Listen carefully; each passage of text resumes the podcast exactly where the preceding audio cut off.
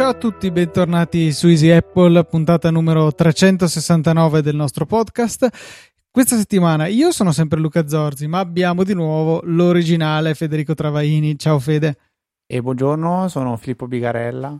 Non sono capace, mi è venuta molto male questa volta. Soprattutto poi considerando che non ti ascolterà mai. Eh... sono fuori allenamento, però un tempo ti ricordi Luca che mi avevano chiamato anche a qualche trasmissione televisiva per... no? Mm, no. Vabbè. Uh, niente, settimana scorsa non c'ero, mm, ero in, in, terra straniera, ero praticamente in Lazio per lavoro e quindi a mia sorpresa ho sentito la voce di Filippo, onestamente non sapevo veramente nulla, ho iniziato ad ascoltare la puntata e ho sentito la voce di Filippo e ho detto ah ho capito il Mona è tornato su Easy Apple, quindi Easy Mona. Ha anche provato a, a, in... a far finta di... Sì esatto, a spacciarsi per te come anche tu hai appena fatto magistralmente, direi. Beh, a me, a me è venuto, devo ammettere oggi non tanto bene, anzi voi poi la rifacciamo. Mi impegno, mi impegno di più. Comunque, è stata una puntata un po' diversa dal solito perché ci sono stati dei, dei grossi te- tecnicismi che io non, non, provo neanche ad affrontare. Poi, eh, secondo me, è solo una, una, una piccola eh, pecca, Luca, mm-hmm. eh, pecca, mancanza. Potevate ricordare Filippo che ha, cioè, ha parlato del T2 T2 si chiama giusto? Sì. Anche perché diciamo era, giocava un po' in casa, perché ha, ha avuto modo di vivere la, la realtà di Cupertino. E questo magari non, non, l'avete ricordato, quindi nel caso no, no, non l'avevate intuito settimana scorsa, Filippo ha lavorato per Apple per due anni, per sei mesi nel corso di due anni. Sì, due mesi, internship ha fatto. E l'altra cosa invece Luca, che cacchio, cioè quando hai parlato di azioni decisionali volevo, volevo, mettere in pausa e venire a prenderti. Cosa sono le azioni? Non lo so, azioni, mi prenderei punto. a pugni anch'io, ma non mi ricordo. Sono azioni. Una società per azioni e azioni, le azioni hanno diritto di partecipare all'assemblea e la no. regola è semplice, chi ha più azioni comanda. Cioè, detta, ma le azioni decisionali, onestamente, mi hanno un po' scioccato. Ma io non, non, so neanche in che contesto fosse. Cioè, certo che se l'avessi detto tu ti avrei cazziato per una cosa del Chiaro. genere. Mi autocazzio allora così, anzi mi do una sberletta or ora. E la terza cazziata è che avete, mi, mi, avete dimenticato il sondaggio. Cioè, c'è, c'è gente che, ha, che vive per quello. È ancora in giro di, in cerca di una risposta. Cioè, come organizzi il desktop? Lo tieni pulito? Tieni soltanto quello che ti serve? Oppure entropia che tende all'infinito? Mi piaceva questa risposta. Io avrei votato questa solo perché era scritta bene, anche se non era la mia. Eh, però il 60% eh, delle, delle, persone ha detto che tiene la scrivania bella pulita e quindi a noi piace questa cosa. Ehm, il 25% usa il desktop per tenere organizzato con applicazioni e cartelle, eh, soltanto il 14% che vorrei tanto vedere, mi piacerebbe vedere lo screenshot di quelli che hanno un'entropia che tende all'infinito, anche se secondo me hanno votato solo per, perché la risposta era formulata bene, molto bene. Questa settimana, Luca, facciamo una domanda che eh, sono sicuro avevi chiesto tu, anche se non si chiedono le domande che, che sistema operativo usate per uh, il desktop, perché siamo sicuri che voi siete qui principalmente per iPhone. Ma sai iPad. che penso di non averlo scritto io? No, sono sicuro al 100%. Luca, mm. non andare a controllare che l'ho scritto io perché no, l'avrei no, detto Twitter, tua voce. Su Twitter per... mi sa che qualcuno ce l'ha mm, mandato. Dici? Mm-hmm. O su Telegram? Mm, non lo so, da qualche Vabbè. parte. Comunque, io come risposte ho messo macOS, Windows, Linux, un po' più generico, non sono stato a mettere Ubuntu, Fedora, eccetera, eccetera. Chrome OS e poi altro con tre punti di domanda perché onestamente non mi viene in mente altro.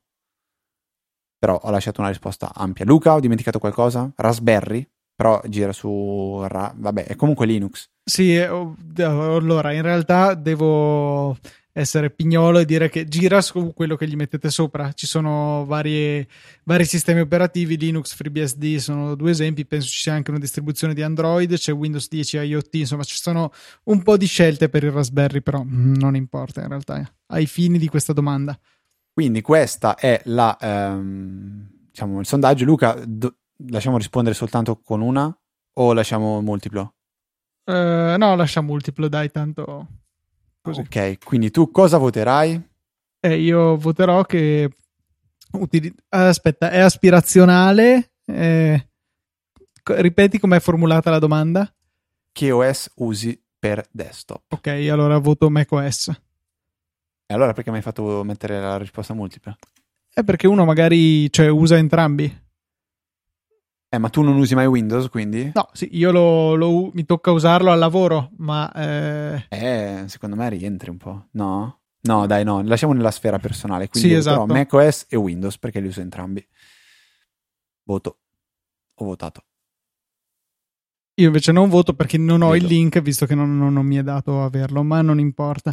Aspetterai come tutti gli altri esseri eh, umani la, l'uscita della puntata.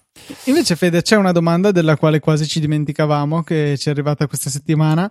Eh, una domanda che ci arriva da Alessandro e ci descrive la sua situazione in cui ha un hard disk eh, collegato al suo modem router, quindi in USB e condiviso in rete locale, e la, il server Plex che gira sul suo iMac. Diceva, l'hard disk però rimane sempre acceso e è a due piani di distanza la maggior parte dei casi, quindi andare a accenderlo e spegnerlo a mano è poco fattibile. Guarda, chiedeva se appunto c'è un, una soluzione per poterlo accendere e spegnere a distanza, un po' come con una presa telecomandata, e in particolare la chiedeva diciamo da occultare dentro in una, eh, in una scatola elettrica come se fosse un frutto normale di queste non ne conosco. Ci sono soluzioni tipo i Sonoff, magari Fede se vuoi cercare Sonoff con due F Basic eh, su Amazon e mm, mettere il link nel note della puntata, che puoi f- far stare in una scatola elettrica, però forse non è la soluzione migliore. La soluzione più semplice è qualcosa come quello che eh, Alessandro stesso ha linkato, cioè una classica presa telecomandata. Lui ne ha linkata una che non avevo mai visto, però diciamo tutti i, i discendenti spirituali del Belkin Wimo, che alla fine è proprio questo. Chiedeva però dal punto di vista della sicurezza dell'integrità dei dati mh, mm, ci sono problemi, ma eh, come giustamente Alessandro nota, se non stai scrivendo nulla, in teoria no. Non so, forse se sono l'unica copia dei dati, che è un errore in partenza, magari ci penserei due volte a stroncare così la corrente al disco, anche perché, eh, insomma, il, in realtà il risparmio in termini di consumo c'è, ma è abbastanza poco. Eh, anche perché la maggior parte degli hard disk esterni si mettono in stand by dopo un po' che non viene richiesto nessun dato contenuto su di essi, quindi mm, boh, non penso che sia indispensabile. Ad ogni modo, sì, dovresti essere al sicuro nella maggior parte dei casi. Nel, ecco, per poi accendere e spegnere da remoto, una spina vale l'altra, penso. Questa che ha linkato Alessandro costa solo 14 euro, che quindi mi sembra buono.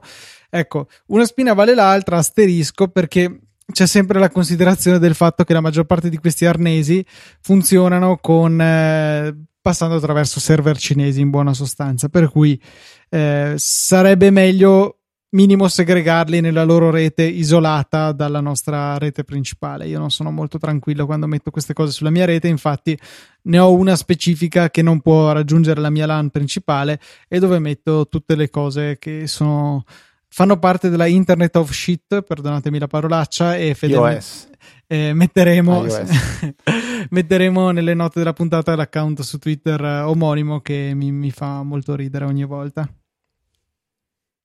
Senti Luca, io non l'ho messo in scaletta, però ne parlavo proprio prima perché ti stavo dicendo, cavolo, ultimamente mi sono molto stabilizzato anche tutte le mie varie manie lunedì, cambiare e girare da eh, un software all'altro di gestore di to-do o calendario, cose simili.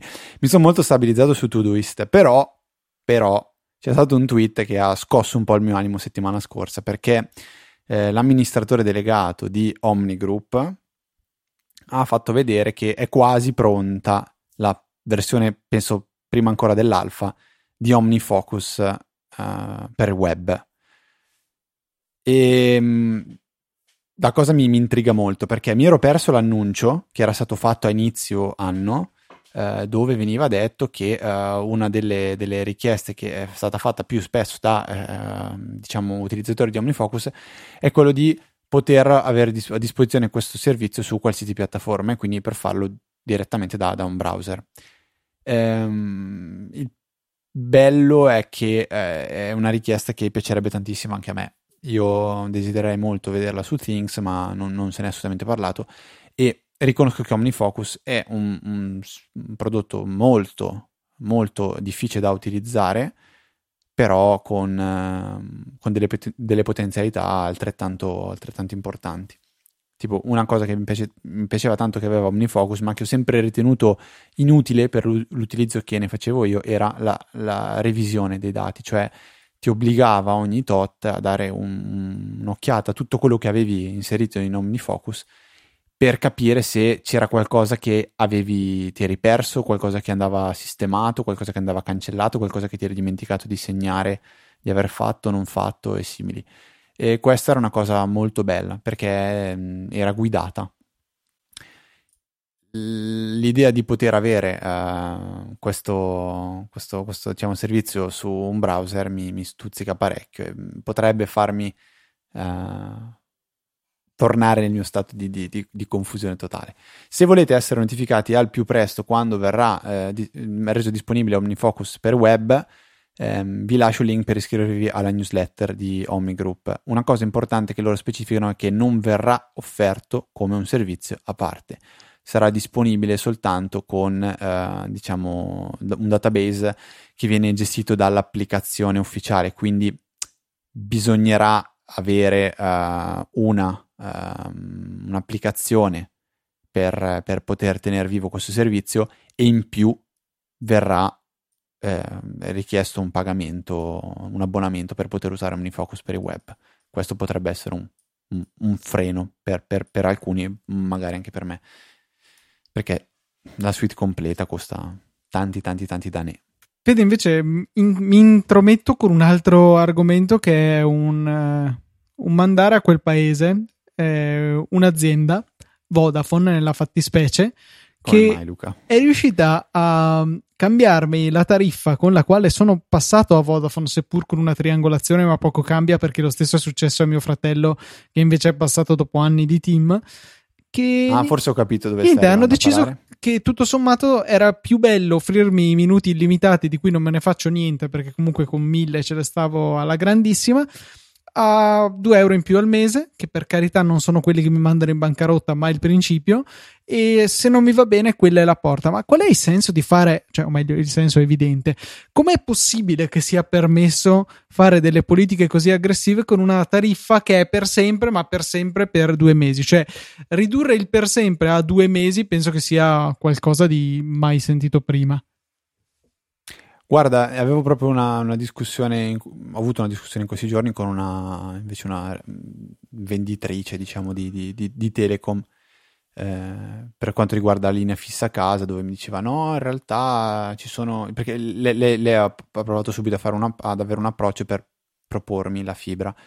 E gli ho detto guarda no, ci avete talmente tanti costi nascosti e poi fate quello che volete perché lo state facendo già con, con il contratto che ho a casa dei, dei miei genitori e, ehm, e lei ha provato un attimo, un attimo a ritrattare.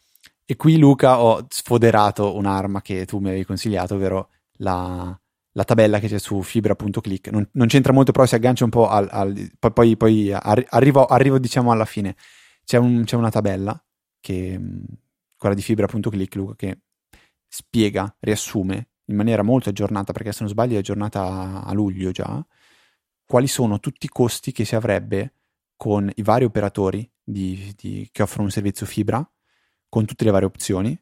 Fibra che per... tra l'altro distingue sia l'FTTH, quella la fibra a casa, che la FTTC, quella al cabinet in strada, che parentesi, buttiamola lì come pillola di conoscenza, la Gcom ha dichiarato che non si potrà più chiamare fibra, come è giusto che sia, ma dovranno inventarsi, o che la chiameranno VDSL, come effettivamente è la tecnologia, però non è fibra, perché in casa non arriva fibra, ma arriva rame. Ok, su questo vabbè, va bene. Comunque c'è, diciamo, questo confronto viene mostrato sia per quanto riguarda il, il costo del servizio, quindi quanto vi costa mediamente al mese se lo tenete due anni, tre anni, quattro anni o un anno e quanto vi costerebbe disattivarlo tra un anno, due anni, tre anni o quattro anni, se non sbaglio c'è anche i sei mesi, no? una roba del genere. Però è molto interessante perché fa chiarezza. Io ho invitato anche questa signorina a dire, ascolti, guardi una cosa, dia, dia un'occhiata lì e rendetevi conto di cosa offrite voi come, come team. Poi, vabbè, ognuno, ognuno trarrà le proprie conclusioni.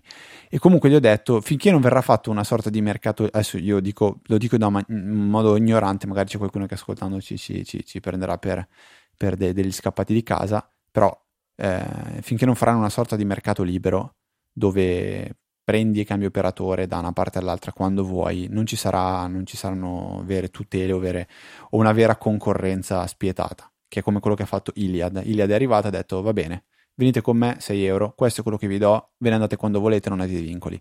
Quello è il mercato che secondo me ti lascia eh, la possibilità di, di, di, diciamo, di, avere una vera concorrenza che ti, ti, ti fa andare avanti. Eh, io lo dico perché per quanto riguarda luce e gas dovrebbe essere mercato libero, quindi tu ogni settimana potenzialmente puoi cambiare operatore senza avere dei reali costi di, di, di disattivazione o penali e simili. Qui invece c'è il fatto che io con Team debba vincolarmi per 4 anni e nel caso in cui volessi andarmene so, dover spendere magari 300-400 euro mi sembra veramente una follia. Tanto poi il primo anno va sempre bene, poi inizia il disastro. Però niente Luca, quindi abbiamo parlato male di, di Team, abbiamo parlato male di Vodafone, vogliamo parlare male di qualcun altro? Apple, oh, Iliad pensavo. come sta andando? Tu l'hai usato Iliad? No, non ho mai provato. Mai provato? Ma è a rete, a rete Wind, questo per, cioè per il mio personale uso già la mette KO, quindi non, non considero neanche l'opzione. Tra okay. i nuovi arrivati posso considerare Home Mobile perché ha rete Vodafone, però boh. per adesso rimango fermo a farmi fregare costantemente. Pazienza. Senti, sono usciti nuovi MacBook, ne avete parlato un po' settimana scorsa per quanto riguarda il T2, ma eh, vedo che vuoi spiegarci qualcosa riguardo l'i9 che io non, onestamente non sapevo neanche fosse stato rilasciato da Intel. Sì, sì, eh, appunto, non poteva esserci un nuovo Mac se non con i problemi di gioventù del modello e, e, la polemica che ne è derivata. In particolare c'è uno youtuber che in questo momento mi sfugge, Dave D2D Lee, eh, aveva postato un video dove faceva vedere che eh, esportando dei video con Premiere eh, il suo MacBook Pro i9, quindi top di gamma, costato l'ira di Dio, eh, aveva dei seri problemi di thermal throttling, cioè, praticamente il processore si stava friggendo e quindi ha pensato bene di rallentare per ridurre la sua produzione di calore. Questo lo portava a risultati ridicoli in cui era veramente veramente lento eh, più del modello precedente e l'unico modo per ottenere delle prestazioni adeguate era mettere il computer in freezer che insomma potrebbe essere una soluzione non ottimale per tanti motivi oltre uh, al fatto che c- c'è rischio di condensa non è proprio il massimo. E no. è venuto fuori un gran casino. a meno che non abbia il MacBook no frost. Vabbè era brutta dai vai avanti scusa. Eh, io penso che questa puntata possa finire. Eh, per stato... me sì a questo punto eh, vabbè. Scusa. Eh, niente, ehm, cosa stavo dicendo? Sì, che eh, ho, ho, letto su Reddit una lunga spiegazione in cui c'è questo individuo che ritiene che non sia dovuto alla CPU eh, in sé, ma al eh, voltage regulator, in pratica l'alimentatore per farla semplice del, del processore, che lui stesso ha a surriscaldarsi e ha trovato un sistema facendo un casino disattivando SIP, la protezione di macOS, dando dei comandi esadecimali che dipendono da mille cose assurde per appunto migliorare la, eh, la velocità del processore. Quindi dice è risolvibile. Questo sembra essere confermato da un'ultima ora nel momento in cui registriamo, uscita per bocca del solito Matthew Panzeri, no, non è vero, eh, Brian Heater, però vabbè, del solito TechCrunch, mi salvo così in corner, che riporta appunto che Apple ha lavorato con eh, Dave di 2D lì e, e, sono riusciti a trovare la causa e hanno eh, reso disponibile un aggiornamento per macOS specifico per il nuovo MacBook Pro che dovrebbe risolvere questi problemi. Eh, per cui ecco, vi lasciamo tutte le note in, nelle, nelle, note della puntata, tutti i riferimenti di questa storia, compreso il video di Lee in cui, anzi Dave si chiama, in cui provava questa situazione, è fatto piuttosto bene anche se si vede che lui è molto frustrato e, e, niente, aspettiamo di vedere i risultati, ma speriamo che Apple abbia risolto il problema che era veramente increscioso. Luca, non penso tu abbia neanche in mente l'idea di cambiare Mac, vero? No, quello no, però diciamo che rende evidente qual è la limitazione, se ce ne fosse bisogno, del rincorrere sempre una sottigliezza maggiore con il computer, anche dove francamente forse non era così indispensabile. Diventa sempre più difficile raffreddarli. È vero che il casino è venuto fuori perché Intel eh, non ha più il classico TikTok che era quella, quella, cadenza che aveva acquisito anni fa in cui eh, prima riduceva la, la, dimensione dei transistor, in poche parole, usava un processo più raffinato. Poi nell'anno dopo, e non mi ricordo mai se era il T o il TOC, ulteriormente rifiniva questa architettura, dopodiché nuovo salto si riduceva ancora. Eh, ridurre cosa porta? Riduzione dei consumi, riduzione della, della, dissipazione termica e di conseguenza possibilità di ottenere maggiori potenze.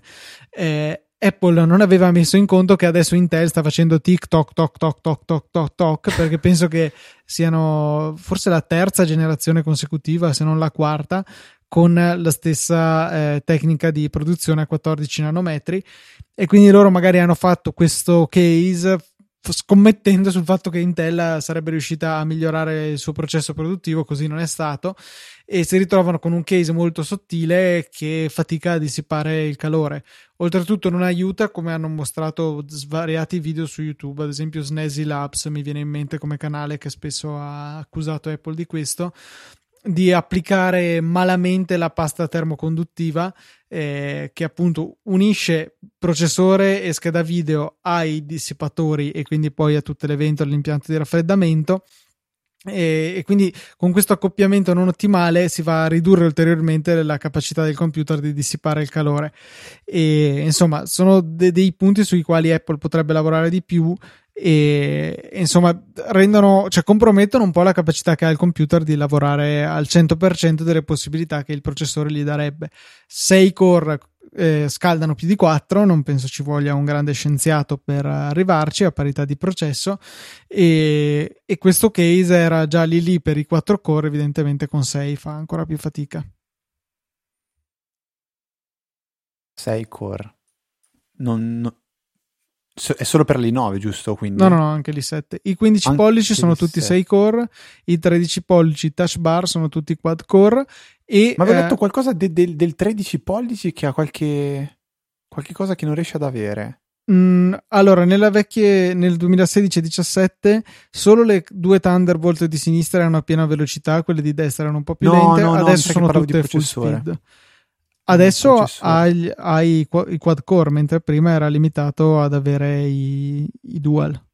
I dual sono rimasti nella versione senza touch bar. Che non è stata upgradata in alcun modo, giusto? No, esatto, L'escape. è stata lasciata lì così. Il Mac Escape. Eh, senti Luca, l'avete accennato nella scorsa puntata, diciamo che eh, secondo le policy di Amazon non potremo più lasciare un link nelle note della puntata generico, quindi inauguriamo da oggi fino a chissà quando il prodotto Amazon della settimana, che è qualcosa che ovviamente sia io sia Luca eh, consigliamo perché abbiamo provato e perché eh, riteniamo un degno acquisto. E questa settimana a me piace tantissimo, Luca, visto che l'hai scelto te, leggere il nome che è stato scelto per mettere su Amazon questo prodotto da Bobboleo. Venduto da Bobboleo.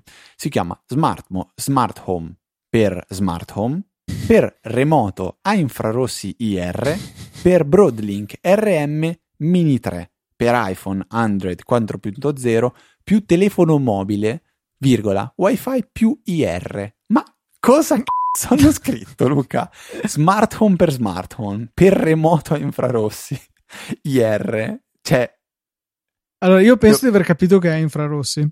No, io ho capito che IR non so cosa vuol dire. Infrarossi. Sì, infrared. Allora, proprio di sì. Scherzo, ovviamente, eh. perché poi nella descrizione sotto, dove c'è, c'è, scritto punto per punto cosa fa, lo ribadiscono ancora un paio di volte. Cos'è, Luca? Detto, detto in zorzesco. Cos'è? Allora, è un piccolo cilindretto, eh, anche se è un po' più grande di come lo fanno apparire nella seconda foto che c'è su Amazon. Eh, Sembra una cassa Bluetooth, diciamo. Ecco, qualcosa del genere. Questo arnese che cos'è? Beh, lo attaccate con un classico micro USB all'alimentazione e poi potete connetterlo alla vostra rete wifi e lui manderà dei segnali infrarossi su vostro comando quindi avrete un'app eh, dedicata da scaricare e, ehm, e da quel punto lì potrete far eh, far apprendere all'app dei comandi fatti ad esempio dal telecomando che può essere della TV, dell'home theater, del condizionatore, questa è la ragione per cui l'ho preso io, e eh, controllarlo quindi in remoto. Per il condizionatore io ho provato con un modello di split della Daikin, eh, riconosce proprio, cioè tu gli premi condizionatore, poi gli dici che è Daikin e poi lui ti dice ok premi il tasto accendi del telecomando originale puntandolo verso il barilotto e a quel punto lì vi compare sullo schermo dell'iPhone un telecomando, una replica del telecomando e tutte le funzioni funzionano e quindi potete eh, regolarlo da fuori casa, impostare dei timer, ad esempio accenditi a quest'ora, spegniti a quest'ora, che eh, viene utile nel caso dei, ad esempio del mio stupido Daikin che ha sì la programmazione, però è one shot, cioè io posso dirgli, non so, spegniti alle 9 di mattina, riaccenditi alle 4 del pomeriggio, però basta, dopo che l'ha fatto un giorno rimarrà sempre acceso e quindi è veramente demenziale come cosa. Eh, con questo cosino qua che costa 20-21 euro, 19-20-21, l'ho visto oscillare attorno a sti prezzi ultimamente, si può eh, andare a, a, controllarlo da remoto e, e oltretutto ad un singolo Broadlink mini, o meglio per completezza ad un singolo smartphone per smartphone per remoto eccetera eccetera eh, si possono abbinare più dispositivi più comandi a infrarossi. Basta che siano tutti raggiungibili dal barilotto e poi chiaramente ciascun dispositivo capirà solo quello che a lui rivolto. Ad esempio la televisione non reagirà al comando di accendere il condizionatore. È molto carino e era francamente una cosa che volevo costruirmi da solo perché non è, non è rocket science come si suol dire. Però poi l'ho visto già pronto e ho deciso di provarlo. Effettivamente funziona abbastanza bene. Anzi direi decisamente bene. Allora non vorrei mm, farti entrare in una crisi mistica però tutto quello che hai fatto a casa esiste già pronto sul mercato. No no no è, è vero sicuramente. Però boh, questo qua eh, volevo provarlo per capire come poteva funzionare e, e niente lo... la usi ancora la stampante 3D? E in questo momento è in panne, però sì, devo, la uso ancora. Ok. Allora, Luca, riprendendo un attimo la scaletta, eh, bellissima la collezione di wallpaper per eh, macOS e iOS, quelli storici, che ha pubblicato saggiamente eh, su, su saggiamente.com, ovviamente. E troverete il link nelle note della puntata. Potete andare quindi a scaricare una collezione di, diciamo, eh, storici wallpaper sia per la piattaforma desktop sia per quella mobile non è una collezione fatta da eh, Maurizio ma è un, stata realizzata da un utente di Reddit che si chiama Nucleum. Eh, vabbè nel link trovate tutto. Mm, lo dico perché poi Luca si parla un po' di automazione in particolare mm, processare immagini. Sì, ehm, c'è questa applicazione che d- da mesi mi continuo a rimandare perché non trovo mai il tempo di parlarne che si chiama Retro Batch. Addirittura la prima volta che l'avevo messa in scaletta era quando c'era la beta pubblica adesso è ufficialmente rilasciata e in vendita e costa mm, Retro Batch 29,99 o 49,99 il, la versione Pro, francamente non so la differenza tra i due perché non ho bisogno di questa applicazione, ma la trovo estremamente figa. Beh, e... la differenza, Luca, è che una è Pro. Sì, beh, a parte quello che mi sembra evidente. Eh, Vabbè, voleva essere una battuta, non è? Sì, sì, infatti, infatti sto ridendo, eh, ma ah. non, si, non, si, nota. Okay, Insomma, no, perché poi dicono che sono cattivo quando registriamo. Cosa fa? Simpatico possiamo finirla. Eh, cosa fa RetroBatch? È un'applicazione per trattare in maniera batch, per l'appunto, massiva, eh, le immagini facendogli cose. Ad esempio, eh, scala un'immagine e una, poi fammene una versione in bianco e nero e una lascia a colori e quella a colori gira da di 90 gradi. Salva poi quella a colori invece che in JPEG mettila in PNG lascia la, l'altra lasciala in JPEG. Ah e già che ci sei magari togli i dati i metadati ad esempio la localizzazione. Queste sono solo alcune delle cose che si possono fare e il metodo di utilizzo è veramente semplice avete sulla sinistra, un po' stile keyboard maestro, tutte le possibili azioni e poi le trascinate sulla destra e le connettete tra di loro. È molto molto carino e estremamente semplice da usare e è una bellissima app per Mac. Ancora una volta, quel genere di applicazioni che secondo me rendono unico macOS nel suo genere. Vero, però è una di quelle applicazioni che ti servirà raramente. Cioè, o sei una persona che lavora esatto, un, un fotografo mi viene in mente, o, qual- sì. o, uno sviluppatore che magari ha bisogno di fare eh, di tutte le risorse per l'applicazione, le immagini intendo, ha bisogno della versione 1 per, adesso in realtà non più perché non ci sono più dispositivi retina supportati da iOS 12, e 2 per e 3 per. Quindi in un colpo solo puoi farti i tuoi workflow che ti fanno tutte queste belle cose specifico per le immagini quindi ha tante tante cose in più o ad esempio mettere un watermark eh, cioè ci sono tanti possibili utilizzi. Chiaro, bisogna essere, non dico un professionista delle immagini, ma uno che c'è a che fare molto spesso. In generale, secondo me, può valere la pena di giocarci un po', almeno sfruttando il periodo di prova gratuito di 14 giorni. Sarebbe bello avere questa applicazione tipo in GetUp, perché lì secondo me è dove il vero valore di GetUp eh, salta fuori. Setup, sì, scusa. GetUp cos'è? Mm, boh, alzati e cammina, non lo so. Un... No, no, Get Up, sono sicuro che qualcosa. No, vabbè, non mi ricordo. Cioè, e questo siccome è il valore di un servizio tipo setup come Netflix. Cioè, la volta che vuoi usare quell'applicazione di PAM, tu sai che hai il tuo abbonamento pagato, hai potenziato, hai messo gli steroidi del tuo sistema operativo, ti serve questa applicazione, boom, è lì, la usi. Eh, però non c'è in setup, non mi sembra ci siano. Ho guardato un attimo al volo mm. sul sito. No, no, non c'è, non c'è. Peccato, peccato. E sempre a proposito, a proposito di automazione, Luca, il, l'articolo che hai messo le note su Saggiamente, ero convinto l'avessi scritto tu. No, non l'ho scritto io, eh, l'ha scritto Maurizio eh, che si è finalmente esaltato quanto me circa Esel, è andato anche oltre perché ha fatto un bellissimo articolo dove ne spiega le basi e ha fatto vedere delle applicazioni veramente ben fatte in particolare per estrapolare dati dal, eh, dai file stessi, ad esempio le date da un PDF o cose del genere. Ha fatto un ottimo lavoro Maurizio e ci tenevo a condividerlo con tutti i nostri ascoltatori perché eh, spesso quando si parla di Hazel diventa difficile riuscire a trasmettere quale può essere il possibile caso d'uso e lo nota anche Maurizio eh, il possibile caso d'uso che ce lo rende veramente indispensabile. Sono tante cose, sono tante gocce che sommate riempiono il vaso e il vaso è, sarebbe Hazel. E, è veramente, veramente bello e potentissimo. Maurizio, secondo me, ha fatto veramente uno splendido lavoro. E in questo articolo, che non è cortissimo, ma si lascia leggere, poi è pieno di screenshot. Quindi, alla fine, non lasciatevi eh, ingannare dalla lunghezza o dal basso spessore della vostra barra di scorrimento. Però è è veramente una finestra sul mondo di Hazel e dell'automazione che rimangono uno dei punti che più mi affascinano dell'utilizzo del computer. Cioè la triade Alfred con i suoi workflow, keyboard maestro e Hazel, secondo me, e anche Typinator, secondo me questa quadri, quartet, questo quartetto, ecco probabilmente quella è la parola che cercavo, sono per me fondamentali per l'utilizzo del computer in maniera veramente produttiva. Cioè, eh, il computer deve lavorare per me, io non devo lavorare per il computer, se no farei prima ad avere tutto su carta, forse. Invece, appunto, avere la possibilità di automatizzare, di efficientare tutta una serie di processi ripetitivi, secondo me, è il vero valore aggiunto che possiamo avere usando un computer e eh, macOS in particolare. Sì, io stavo pensando proprio adesso, cioè, una cosa come Alfred, esagero, è un qualcosa che arriverà il giorno in cui mi diranno, ma tu usi Alfred? Io non, non saprò neanche che cos'è Alfred perché per me quella roba lì è Mac, cioè è Mac OS, è, una, è, è un qualcosa di boh, ba- base, è irrinunciabile. Non so se ho reso stasera, mi sa che è meglio se parlo poco.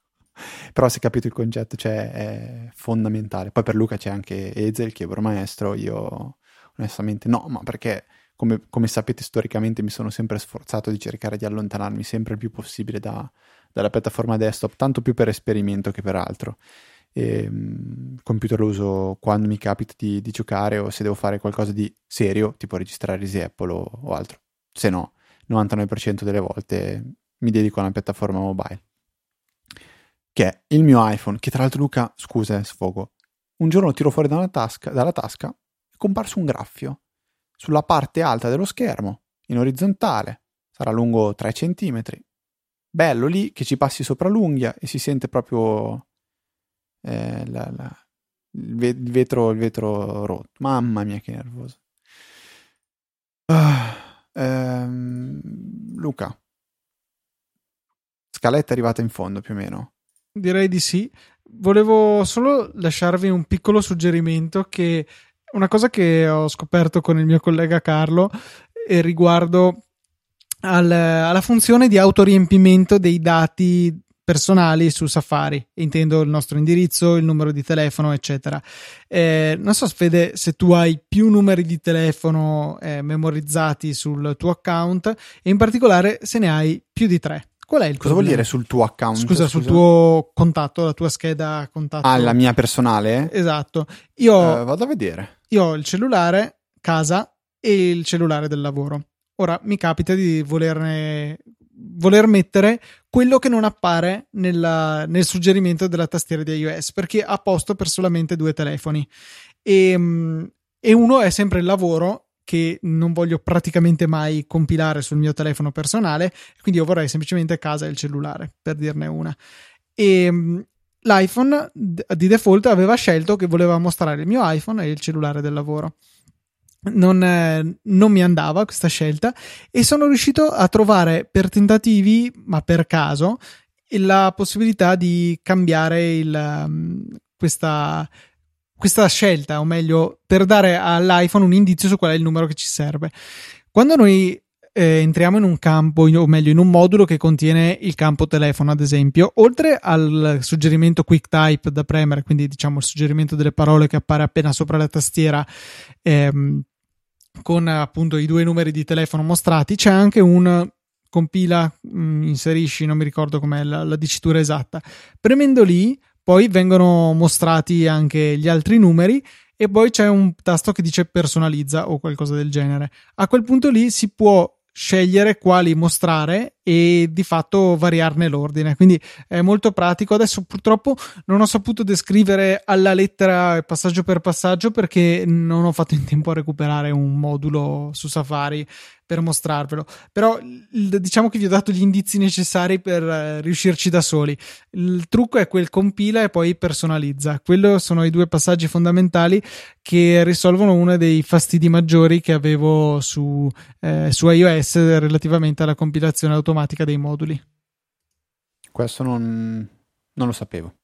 Eh, io sto un po' impazzendo perché tra invece, sempre a proposito di, auto, di autocompilazione, eh, di, di password, eh, non, non capisco più tra Chrome, Safari e OnePassword cosa ha cosa e a volte poi mi ritrovo a, dover, a dovermi incavolare. Spero, Beh, spero allora vis- io non, non salverei niente in Chrome, tanto per cominciare. Eh, Eh, vo- quelle robe tipo allora ci sono dei servizi su, su Chrome che uso in, ufficio ehm, dei servizi che uso online ovviamente che ma anche 3-4 volte al giorno mi sloggano e devo Vabbè. rifare login command backslash e fai il login. sì no su Windows è Ctrl Shift X mi sembra una roba del Io, l'ho, genere. io l'ho cambiato e ho messo control backslash. ah ok ok Uh, sì è vero tutto sommato è vero No, sì, su Chrome non salverei niente. Qualcosa ce l'ho anch'io su Safari invece che viene salvato. E perché con il keychain è effettivamente abbastanza pratico. No, quello sarà per dire, speriamo che eh, Apple faccia un'integrazione un po' più corposa di OnePassword. Ma lo, farà, lo farà, lo farà con iOS 12, ne avevamo già parlato. Lo stesso, eh, le stesse API che ora erano private che usa Keychain per mostrarci già il suggerimento della, eh, della password, la stessa cosa potrà fare ehm, OnePassword integrandosi con le API giuste. Quindi anche in quelle applicazioni che non oggi Sì. permettono di usare lo share sheet di, di- di iOS. Esatto.